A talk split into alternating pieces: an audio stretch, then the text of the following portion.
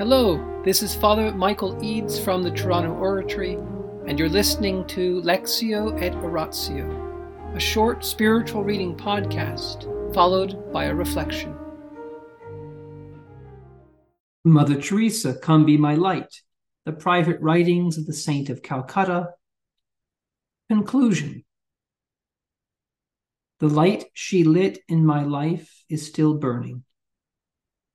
In a book resonating with Mother Teresa's voice, it seems appropriate to grant her the last word. The following is a story she told that wonderfully expresses the heart of her life and mission. It also invites each one to be his light by partaking in these humble deeds of love and compassion that may seem insignificant but are, in fact, nothing less than the means of radiating God's love to each person we meet, thus transforming, little by little, the darkness of the world into His light. I will never forget the first time I came to Bourke and visited the sisters. We went to the outskirts of Bourke. There was a big reserve where all the Aborigines were living in those little small shacks made of tin and old cardboard and so on. Then I entered one of those little rooms. I call it a house, but it's only one room. And inside the room, everything.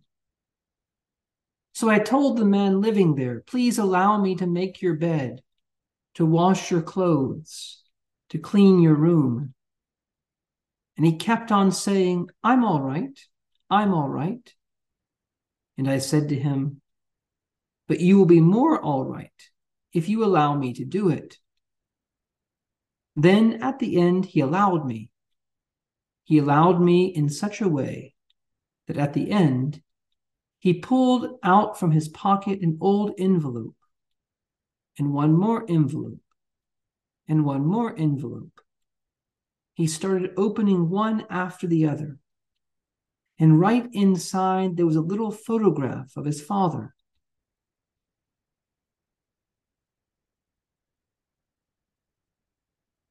And he gave me that to look at. I looked at the photo and I looked at him and I said, You you are so like your father. He was so overjoyed that I could see the resemblance of his father on his face. I blessed the picture and I gave it back to him. And again, one envelope, second envelope, third envelope. And the photo went back again in the pocket near his heart. After I cleaned the room, I found in the corner of the room a big lamp full of dirt. And I said, Don't you light this lamp? Such a beautiful lamp. Don't you light it? He replied, For whom? Months and months and months. Nobody has ever come to me. For whom will I light it? So I said, Won't you light it if the sisters come to you? And he said, Yes.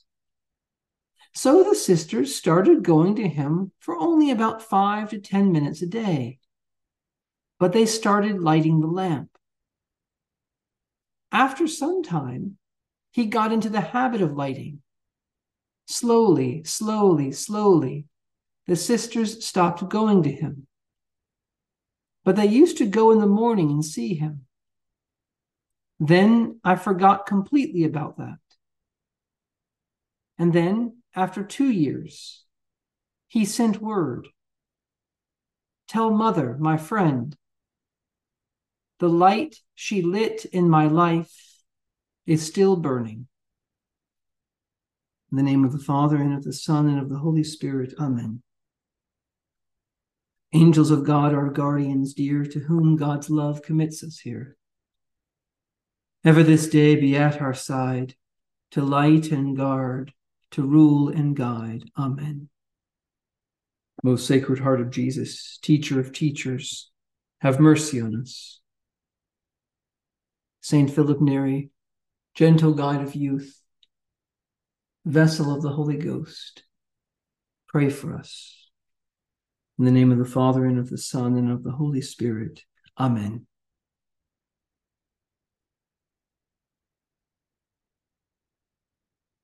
Why did this man love his father so much? Why did he keep this picture in three or four envelopes right next to his heart? He kept the picture next to his heart because he loved his father. He wanted to be like his father. He was so happy when Mother Teresa recognized that he looked like his father.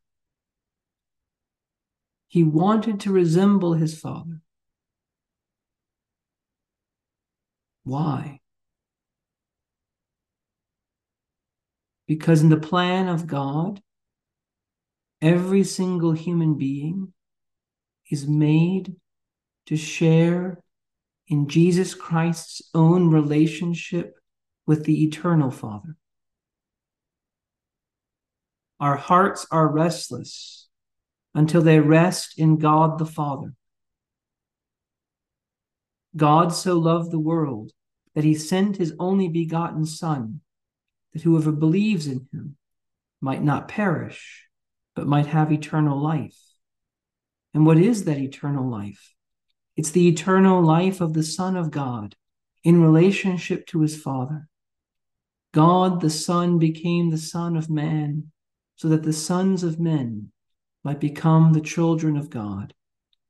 He exchanges his divine sonship, his divine relationship to his Father. He exchanges that for our humanity. He takes on our humanity to give us his divinity. And his divinity is that of the Son, the Son of God. And because we are made for this relationship with the eternal Father, the source of the whole Trinitarian life, because we are called to know and be known by the Father. God created earthly fathers. He created men who would bring forth new life, men whom we owe our being to in this world. We owe our protection to men who would provide for us, who would care for us, who would teach us. But those earthly fathers are called Father only insofar as they reflect the eternal Father. For all fatherhood, St. Paul says, is named from the eternal Father. And why is this important? Because in this story, this true story from Mother's life, we don't really know what this man's father was like. All we're told is that this man was happy to be like him. So probably he was a good dad. Probably he was a great dad. But we're not really sure. And if we have an imperfect father, and if we've been abandoned by our father on earth, it's so that the wound and the longing and the hurt and the desire for a father's love might open us even more to the eternal father's love. Because even if we had a perfect earthly father, that was only meant to be a preparation, a training for our relationship with God the Father. We learn what a father is from the fathers that we meet here in this life. But it's only a shadow, a preparation. And we can learn positively, but we can also learn negatively. And if we are a father, if we have children, Think how much you love your child. Think how much you care for that child. Think what you would not do for that child. And then flip it around and think how much God the Father loves you. And if you have a longing for your earthly father and you feel neglected by him, flip it around and just think what a desire we must have for God the Father. If we have that much desire for an earthly father's love, a finite, imperfect man, how much more must we long for the eternal Father, the perfect Father, who loves us as he loves his Son? And so God raises up saints, saints like Mother Teresa, who help remind us of our dignity, who helped remind us that we are children of God, that we are called to be children of God, and that this relationship to the Father will find its perfection in heaven.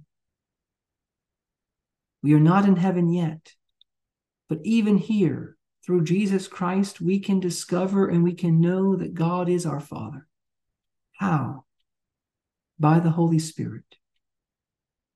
That's why the Holy Spirit came as tongues of fire at Pentecost. The Holy Spirit is the light the fire that Mother Teresa came to light in our souls. It's the fire that comes to us from Jesus Christ, the light of the world. And it's by the gift of the Holy Spirit that we know that we are children of God. It's by the Holy Spirit that we know that we are one with Jesus. It's by the Holy Spirit that we can call Abba, Father. And so let's beg the Holy Spirit tonight to help us by his gift of piety, to open our minds to an effective, affective union, an affective response, an affective movement towards the Father of our Lord Jesus Christ. He's not only our Creator, He's not only our Lord, He's our Father, the eternal Father is our Father through Jesus and with Jesus and in Jesus. Come, Holy Spirit, teach us to know that we are children of the Father. In the name of the Father and the Son Holy Spirit, Amen.